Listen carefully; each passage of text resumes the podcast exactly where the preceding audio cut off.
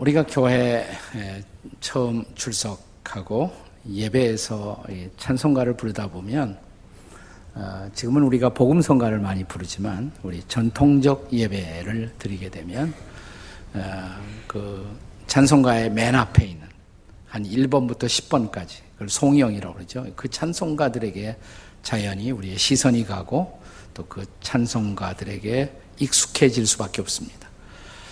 아, 지금도 우리 찬송가의 1번을 차지하는 찬양, 만복의 근원 하나님 이 찬양은 우리에게 제일 많이 알려진 아마 그런 송영 찬양일 것입니다. 그런데 한국 초대 교회 찬송가 집에 보면 지금은 8번으로 되어 있는데 그 찬양이 1번이었어요. 그게 뭐냐면 거룩, 거룩, 거룩, 거룩하신 주님을 찬양합니다. 라는 바로 그 찬송입니다. 아, 이 찬송곡의 저자는 본래 영국 성공의 목사인 레지놀드 히버라는 그런 목사님이 이 찬송을 작사하신 분이십니다. 그는 1823년에 영국 성공에서 인도 교구, 그 당시에는 인도가 영국의 그런 통치를 받았죠. 그래서 인도 칼카타의 교구 책임자로 떠나서 인도 교회를 섬기다가 젊은 나이 43살에 세상을 떠난 그런 분입니다. 어느 무더운 여름 어, 예배 드리고 나서 후에 물속에 들어갔다가 심장마비를 일으켜서 세상을 떠나가신 분이십니다. 하지만 그가 남긴 그 유품들을 정리하다가 그가 짧은 인생을 살았지만 적지 않은 그 어, 찬송 시를 시를 많이 남긴 것을 미망인이 발견하고 그것을 하나의 시집으로 출간을 하게 되었습니다. 1861년에 당대의 영국의 유명한 작곡가였던 존 다이커스라는 분이 어, 그 영국 국교에는 늘 그 해마다 중요한 그런 주일이 있는데 성삼일체 주일이라는 그 주일이 다가오는데 그때 무슨 찬양으로 삼위 하나님을 영광 돌릴까? 마땅한 찬양이 찾아지지 않아요. 근데 옆에 자기가 가지고 있었던 시집을 뒤지다가 바로 이 시를 발견합니다. 이 시의 내용이 그날 삼위일체 주일에 성부, 성자, 성령을 어, 찬양하는 어, 찬송으로 적합하겠구나. 그래서 그 시에다 작곡을 해서 이 찬양이 탄생하게 된 것입니다. 아마도 이 찬송은 어, 시대를 초월해서 그리고 교파를 초월해서 모든 개신교회 내에서 가장 사랑을 받고 많이 불리워진 찬송 중의 하나가 아니었을까라는 생각이 듭니다. 아, 그가 비록 영국과 인도에서 사역을 했지만 영국과 인도뿐만 아니라 어디에서나 예배를 받으시는 하나님, 그 하나님은 성부와 성자와 성령으로 우리의 예배의 대상이 되신다는 내용. 이 아름다운 내용을 이런 시로 찬송을 한 것입니다. 거룩, 거룩, 거룩 전능하신 주님, 이른 아침 우리 주를 찬송합니다. 거룩, 거룩, 거룩 자비하신 주님, 성삼위일체 우리 주로다. 거룩, 거룩, 거룩 주의 보좌 앞에 모든 성도 멸류관을 벗어들이네. 천군 천사 모두 죽게 굴복하니 영원히 위에 계신 주로다. 어, 이 찬양 옛날에 많이 불렀잖아요. 그죠? 네. 저도 교회에 처음 나와서 이 찬송을 부르면서 거룩, 거룩, 거룩이라는 단어가 마음 깊이 다가왔습니다. 도대체 거룩의 의미가 뭘까? 그리고 이 찬양의 주인이신 성부와 성자와 성령으로 계시는 삼위일체 하나님, 그분은 도대체 어떤 하나님일까? 라는 그런 많은 질문들이 신앙의 물음들이 제 안에서 어, 태어나고 있었던 것을 생생하게 기억합니다. 근데 좀 더 시간이 흐르고 또 성경을 공부하면서 이 찬송의 내용은 실제로 구약의 이사야 6장 그리고 신약의 계시록 4장의 내용을 합한 것이다라는 것을 나중에 알게 되었습니다. 여러분이 이사야 6장에 보면 우시아 왕이 죽던 해 궁중 선지자 이사야가 아, 하나님의 보좌 앞에 나가서 그를 경배합니다. 엎드려 경배하는 순간에 천사들이 등장하죠. 예, 그래서 그 어, 보좌에 앉으신 주님을 찬양하는 천사들의 모습. 천사가 두 날개로는 얼굴을 가리우고 또 어, 다시 두 개의 날개로는 발을 가리우고 그 나머지 두 날개로 나르면서 보좌에 계신 그분을 찬양했던 내용. 그 내용이 거룩하다, 거룩하다, 거룩하다 만군의 여호와여. 그의 영광이 온 땅에 충만하도다. 그 내용이었죠. 그리고 우리가 신약에서 계시록 4장을 보시면 자, 반모사이라는 섬에 유배를 갔던 사도 요한이 어느 주일날 하나님을 예배합니다. 예배하는 순간 하늘의 커튼이 열리면서 하늘나라에서 드려지는 거룩한 예배의 광경이 다가왔습니다. 갑자기 마음이 뜨거워지고 성령의 감동하심을 받아 어, 요한도 보좌 앞에 서서 하나님을 예배하는데 거기에 여섯 날개를 가진 천사들이 함께 하나님을 찬양하는 소리를 듣습니다. 그 내용이 거룩하다, 거룩하다, 거룩하다, 주 하나님 곧 전능하신 이여 전에도 계셨고 이제도 계시고 장차 오실 자라. 그리고 이어서 또 스물네 장로들이 자신의 면류관들을 벗어 보좌에 계신 앞에 그 면류관을 드리면서 우리 주 하나님이여 영광과 존귀와 권능을 받으시는 것이 합당하오니 주께서 만물을 지으신지라 이렇게 고백하고 있는 내용을 우리가 계시록 4장에서 읽습니다. 바로 이런 구약과 신약 모든 시대의 성도들의 신앙의 고백 그리고 예배의 아름다운 선언을 담아서 어, 탄생한 찬양이 바로 이 찬송인 것입니다.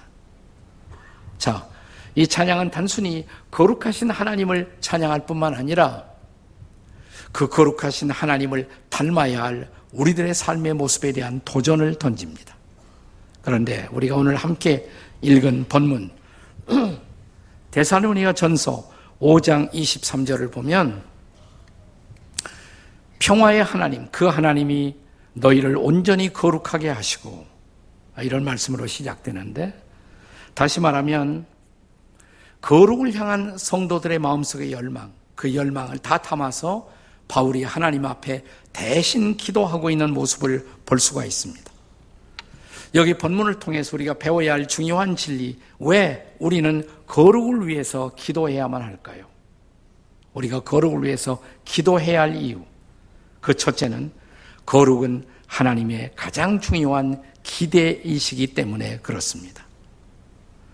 자, 바울은 이미 오늘 본문은 데살로의 전서 5장이지만 한 장 앞서서 4장 3절에 보시면 거룩의 중요성을 데살로니가 성도들에게 이렇게 편지로 도전합니다. 자, 한번 같이 읽겠습니다. 데살로니가 전서 4장 3절에요. 시작. 하나님의 뜻은 이것이니 곧 너희의 거룩함이라. 자, 하나님의 뜻은 뭐라고 그랬어요? 너희의 거룩함이다. 자, 우리가 성경을 읽다가 하나님의 뜻은 이것이니 이런 대목이 많지는 않아요. 근데 중요한 대목들이에요. 하나님의 뜻은 이것이다. 하나님의 절대적인 기대, 우리를 향한 기대를 말씀하실 때 바로 이런 어, 대목이 등장합니다. 자, 예컨대 자, 요한복음 6장 40절에서 예수님이 하신 말씀입니다. 한번 같이 읽겠습니다. 요한복음 6장 40절 시작. 내 아버지의 뜻은 아들을 보고 믿는 자마다 영생을 얻는 이것이니 마지막 날에 내가 이를 다시 살리리라. 여기 아버지의 뜻은 뭐라는 거예요? 예수님이 말씀하시기를 내 아버지 하나님의 뜻은 아들 예수를 보고 믿는 자마다 영생을 얻는 것이다. 예수 믿고 영생 얻는 것, 구원받는 것이 하나님의 뜻이라는 것이에요. 그건 하나님의 절대적인 기대예요. 그 무엇보다 하나님이 가장 중요하게 여기시는 것, 우리 인생들이 예수 믿고 구원받아 하나님의 백성이 되는 것입니다. 그런데 같은 레벨, 같은 차원에서 여기 하나님의 뜻에 대한 또 하나의 중요성이 우리가 읽은 데살로니가 전서 4장 3절에 기록되고 있는 거죠. 자, 하나님의 뜻은 이것이니 뭐라 그랬어요? 너희의 거룩함이라. 그러니까 우리가 예수 믿고 구원받는 거 그만큼 또 하나 중요한 하나님의 기대가 우리의 거룩함이라는 것입니다. 사실 우리가 예수님을 우리의 구주와 주님으로 믿고 예수님을 영접하는 순간 우리에게 구원이 이루어지죠. 근데 우리가 구원받는 그 순간부터 우리는 평생을 통한 중요한 숙제를 받습니다. 그 숙제가 뭘까요? 거룩함을 이루어가는 숙제입니다. 성화라고 그래요. 기독교 교리에서는 성화의 숙제인 것입니다. 다시 말하면 나를 구원하신 그 주님을 거룩하신 주님을 닮아가는 평생의 과정. 그것이 바로 그리스도인들의 삶이죠. 자, 사실 구원은 넓은 의미에서 거기까지 다 포함하는 것입니다.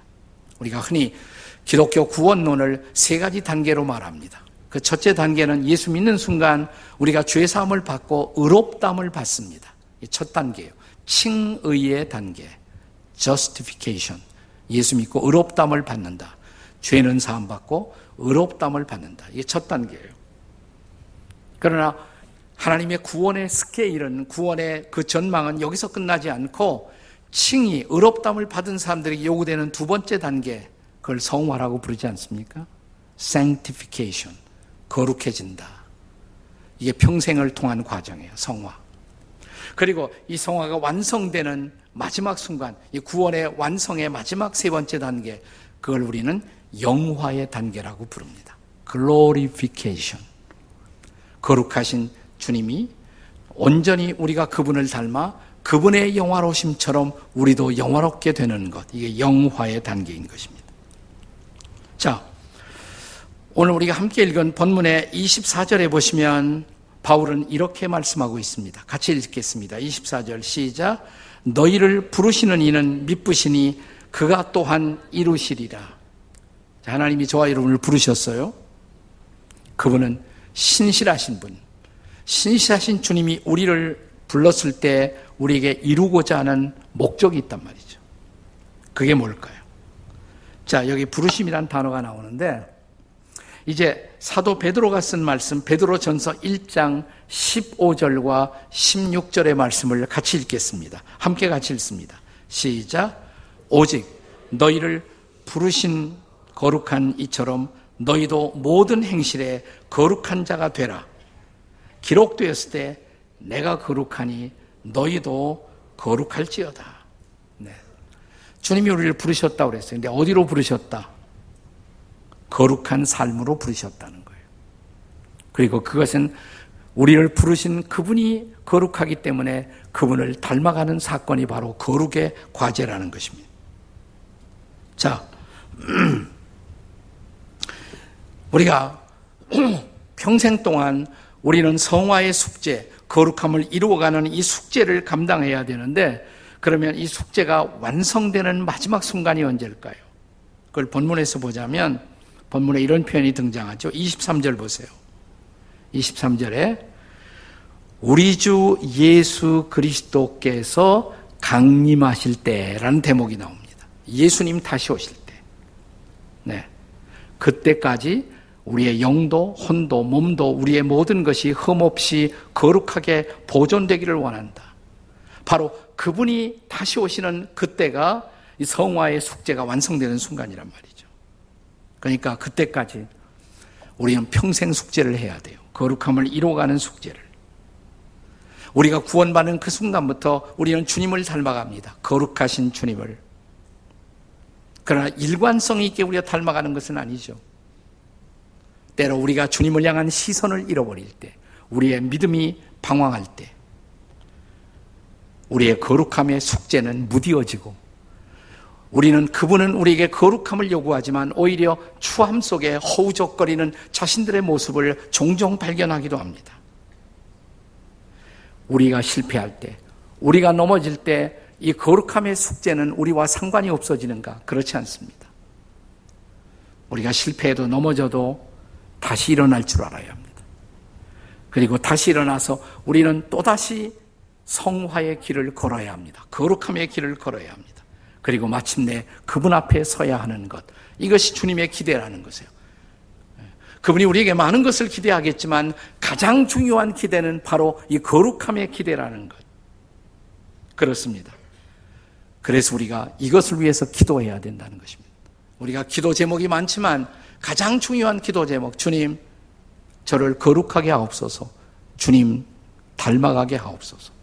이런 기도 얼마나 해봤어요. 우리는 늘 그냥 우리 자식들 위해서, 우리 집안에 다가오는 문제들을 위해서는 늘 기도하지만 이런 기도, 바울이 기도했던 이런 기도의 제목을 우리의 제목으로 삼고 있는지 하나님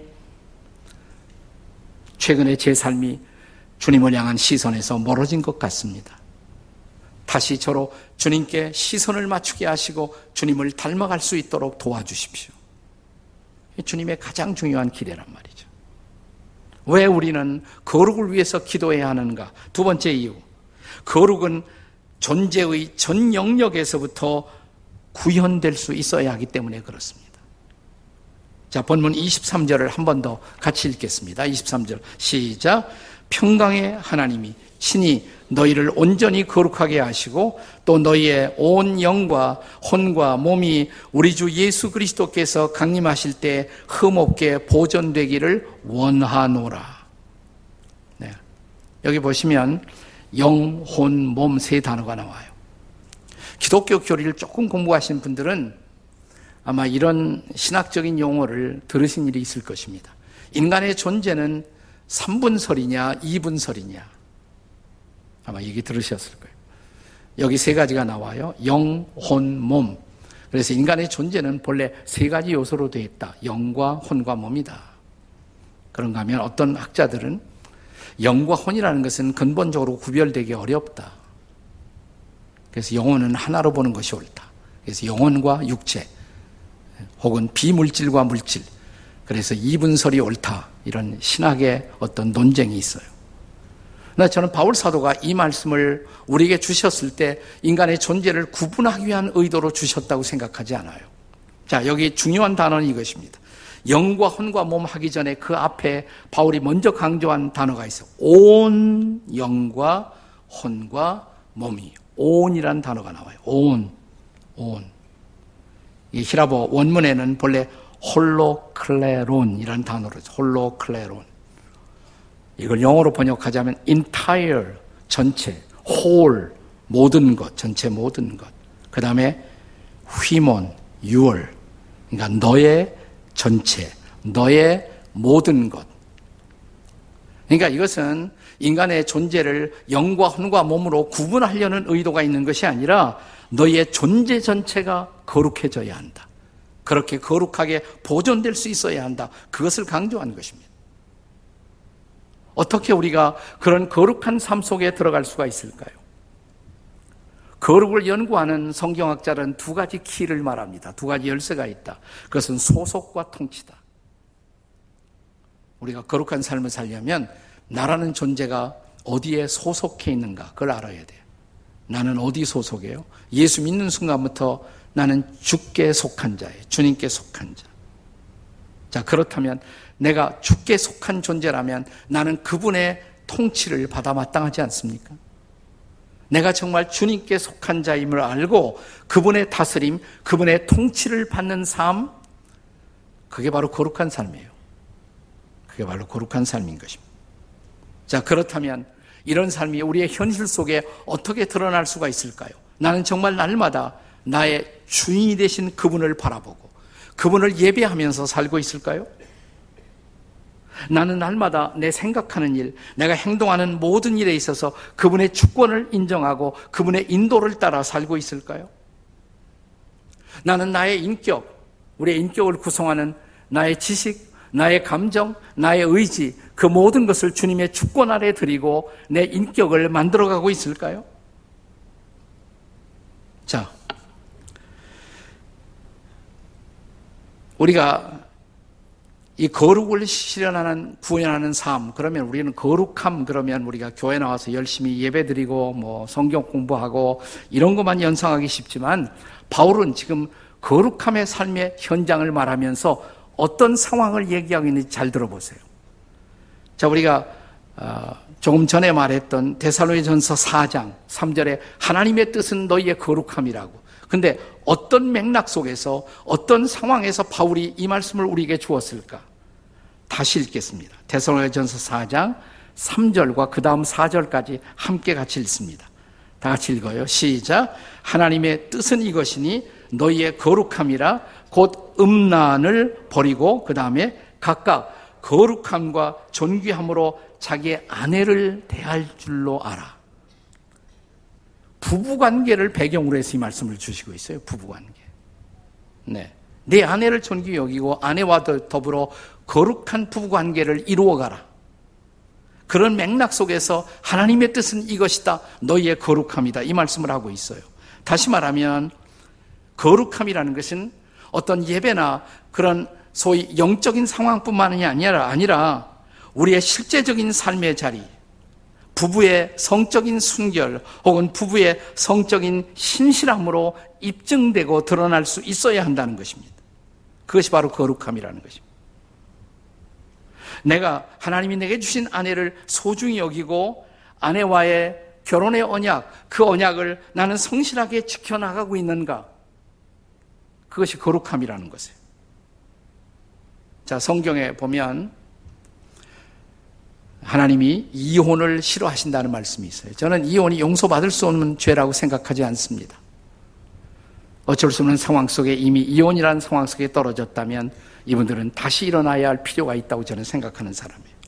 근데 말라기 2장에 보면 하나님이 싫어하시는 것 하면서 두 가지를 열거해요. 이혼과 학대입니다.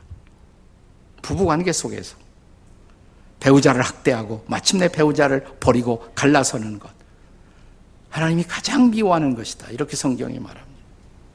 왜 그런가? 자, 그 직전에 구절을 보시면 그것은 하나님과 약속하신 언약을 깨뜨린 것이기 때문에 이런 말씀이 나와요. 하나님이 소중히 여기시는 것. 너는 약속을 지키며 나와 더불어 살고 있느냐? 우리가 예수를 믿는 순간 우리는 하나님과 언약 관계 속에 들어가요. 그리고 우리는 하나님의 언약의 말씀을 날마다 읽어요. 구약, 신약, 이 언약의 말씀이에요. 그리고 그분과 약속의 관계 속에서 살아갑니다. 결혼도 언약의 관계죠. 결혼할 때 우리는 하나님 앞에서 하나님을 사이에 두고 부부 사이에 언약을 맺습니다. 그럼 그 약속 지켜야죠.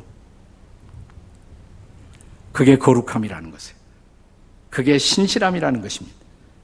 그분과의 약속, 그분의 기대를 따르는 모든 삶의 영역에서의 신실함을 지키는 것, 이 거룩함이 우리의 삶 속에서 이루어지고 있는가? 우리의 삶의 모든 영역 속에 이루어지는 거룩함. 그것을 하나님이 기대한다는 것입니다. 왜 우리는 거룩을 위해서 기도해야 할까? 세 번째로, 거룩이라는 것은 하나님의 도우심을 통해서만 실현될 수가 있기 때문에 그렇습니다. 내 힘으로 안 돼요. 내 노력만으로 안 돼요. 그분이 도와주시 않으면 거룩해질 수 없다는 것입니다. 자, 이 거룩이라는 주제를 연구하는 신학자 아니라 영성가들은 두 가지의 상반된 주장을 때로 하기도 합니다. 한 입장은 뭐냐면 우리가 구원받는 것은 전적인 하나님의 은혜이지만 구원받은 후에 거룩함을 이루어가는 것은 전적으로 인간의 책임이다. 나의 책임이다. 나의 노력에만 달려있다. 이렇게 주장하는 분들도 있어요. 그럼 또 다른 입장은 구원이 전적으로 하나님의 은혜인 것처럼 성화도 거룩함도 전적으로 하나님의 은혜이다. 은혜 없이는 결탄코 우리는 거룩해질 수가 없다. 저는 두 번째 입장을 지지하는 사람이에요. 하지만 자 구원이 은혜인 것처럼 성화도 하나님의 은혜라면 하나님이 다 하시고 우리 할 일은 아무것도 없을까요? 저는 구원도 분명히 하나님의 은혜로 주어지지만 그러나 주어지는 하나님의 구원의 선물 앞에 믿음이라는 응답은 여전히 필요한 것입니다. 거룩함도 마찬가지예요. 하나님이 은혜를 주셔서 우리는 거룩해질 수 있지만 그 은혜에 대한 책임 있는 응답은 여전히 우리에게 필요한 것입니다. 자, 오늘 본문 23절의 시작이 자, 거룩이란 주제를 말하고 있다면 이렇게 시작되는 것이 타당하지 않습니까? 거룩의 하나님이 친히 너희를 온전히 거룩하게 하시고. 근데 본문이 그렇게 안 돼 있잖아요. 평강의 하나님이 그렇게 돼 있어요. 평강의 하나님이 친히 너희를 온전히 거룩하게 하시고. 왜 거룩의 주제를 말하면서 평강의 하나님으로 바울은 시작했을까? 나는 그 쓸데없는 것 같고 굉장히 고민을 했어요. 네. 근데 드디어 이런 결론 앞에 도달했습니다. 그 결론은 뭐냐면 평강이란 단어, 샬롬, 평화란 단어, 그 단어의 본질은 하나님과의 관계예요. 우리가 예수를 믿는 순간, 만나는 순간, 우리는 예수님을 통해서 하나님과 평화, 샬롬, 하나님과 평화하게 됩니다. 그래서 평화란 단어의 본질은 하나님과의 바른 관계를 전제로 하는 것이에요. 그러니까 하나님과 바른 관계 없이는 거룩함의 숙제를 이루어갈 수가 없어요. 그것이 가장 중요한 전제예요. 먼저 하나님과 관계 맺고 그 다음에 하나님의 도우심을 통해서 우리는 거룩함을 이루어 갈 수가 있다는 것입니다. 자, 그러면서 바울은 오늘 본문 25절에서 또 우리를 위해서 기도하라. 기도 부탁을 하고 있어요. 기도를 부탁하는 행위는 내 힘만으로 안 되니까 하나님의 도우심을 기대한다는 거 아니에요? 우리의 힘이 아닌 그분의 힘. 그분의 도우심을 요구하는 것이 기도가 아니겠습니까? 우리가 거룩을 위해서 기도해야 할 이유, 내 힘만으로, 내 결심만으로 되지 않기 때문에. 그래서 하나님의 도우심을 구하는 거룩을 위한 기도가 우리 일상의 기도 속에 좀 있어야 한다는 거예요. 하나님, 절좀 거룩하게 해주세요. 더 주님 닮아가게 해주세요. 예? 우리의 기도 제목 속에 이런 기도가 들어올 수 있어야 한다는 거. 자, 빌리포서 2장 13절의 말씀을 기억하시나요? 같이 읽겠습니다. 빌리포서 2장 13절 시작. 너희 안에서 행하시는 이는 하나님이시니 자기의 기쁘신 뜻을 위하여 너희에게 소원을 두고 행하게 하시나니. 자, 우리 안에서 하나님이 행하신다 그랬어요. 어떻게 행하시나? 하나님은 소원을 일으켜요. 우리 안에 소원을. 자, 그 소원 중에는 거룩하게 살고 싶습니다. 라는 소원도 있겠죠. 근데 그 소원을 하나님이 행할 수 있도록 도우신다. 그러니까 거룩을 이루어가는 주체는 하나님이에요. 그러나 그 하나님 앞에 우리의 응답은 필요하다는 것입니다. 하나님이 나를 인도하실 때 우리는 민감하게 하나님의 인도를 알아차리고 응답하는 것은 여전히 필요하다는 것입니다. 최근에 많은 아, 기독교 영성적인 좋은 저작들을 펴내고 있는 분 가운데 게리 토마스라는 분이 있습니다. 게리 토마스. 그분이 쓴 책 가운데 영광스러운 추구 Glorious Pursuit, 영광스러운 추구, 일상영성이라는 책이 있습니다. 이 책에 보니까 이분이 굉장히 아주 평범하지만 의미 있는 얘기를 해요. 한 번은 이분이 미국 어, 서부에서 동부로 가는 비행기를 타게 되었어요. 근데 서부에서 동부로 가려도 비행기 타고 한 4시간 이상 가야 하지 않습니까? 그 시간을 잘 보내기 위해서 그분이 늘 가방에 책을, 이 사람은 책을 많이 쓰는 분이니까 책도 읽고 책도 쓰고 싶었는데 자기 비행기 좌석을 딱 보니까 세 자리 중에 가운데 자리예요. 가운데. 가운데 들어가서는 책을 펴기도 또 뭔가를 쓰기도 불편하잖아요. 그 자리를 바꾸려고 시도를 합니다. 근데 비행기가 풀로 꽉 만 원이었기 때문에 그게 잘 되질 않았어요. 그냥 비행기에 이제 들어가서 자기 좌석에 앉는데 보니까 아닌 게 아니라 자기가 가운데 자리 딱 앉았는데 옆에 와서 보니까 한쪽 옆에 거구의 사나이가 와서 딱 앉더래요. 그러니까 자기가 이제, 자, 이제 이사, 근데 조금 있다가 또 한 분이 와서 하는데 보니까 할머니 한 분이 옆에 와서 앉더래요. 가운데 샌드위치가 된 거죠. 내가 어떻게 책 읽고 책 쓰나. 그래도 책이라도 읽어야지 책을 막 펼치려고 하는데 옆에 있는 할머니가 말을 걸더래요. 네. 그래서, 아, 예. 예, 자기는 책 읽을 생각이었으니까 조금은 약간 형식적으로 대답을 하니까 그러면서 책을 접으면서 아 그렇군요 그러니까 아이 미안합니다 책을 읽으시는데 제가 방해가 됐군요. 아이, 아이 그렇지 않습니다 할머니 말씀하세요. 근데 그 다음 순간에 할머니가 말씀하시기를 저는 15년 전에 제 남편이 세상을 떠나는데 영감이 죽고 난 후에 제가 아마 대화에 굶주려서 제가 이렇게 신뢰를 한 것 같습니다. 이 할머니의 말을 딱 듣는 순간 갑자기 성령의 음성이 자기 마음속에 들리더래요. 야, 바로 그 할머니의 친구로 그의 얘기를 경청하도록 내가 오늘 그래서 너를 이 자리에 갖다 놓은 거야. 라는 하나님의 음성. 태도가 달라지죠. 진지하게 이 할머니와 대화를 시작합니다. 그러면서 그가 그 대화 속에 느낀 것은 하나님이 오늘 나를 바로 이 성화의 자리로 이곳으로 초대했다는 것. 이 할머니와 대화하면서 갑자기 자기의 내면이 새로워지고 깨끗해지는 것을 느꼈대요. 무슨 굉장한 충고를 할머니에게 드린 것도 아닌데 할머니 얘기를 들어주는 것만으로도 자기의 마음이 거룩해지는 것을 느꼈다는 것입니다. 거룩은 뭐 굉장한 사건이 아니에요. 우리가 예배의 자리에 나와서 거룩한 폼을 잡고 어, 찬양할 때 그럴 때만 거룩을 느끼는 것이 아니라 이런 일상적 삶의 자리 누군가의 얘기를 경청해 주고 그 곁에 앉아 있는 그 자체만으로도 우리는 하나님의 임재를 체험할 수가 있다는 것. 게리 토마스는 거기에 함께 하시는 하나님 성령의 임재를 체험했고 그리고 그네 시간이 자기를 성화하는 거룩함의 자리였다는 것.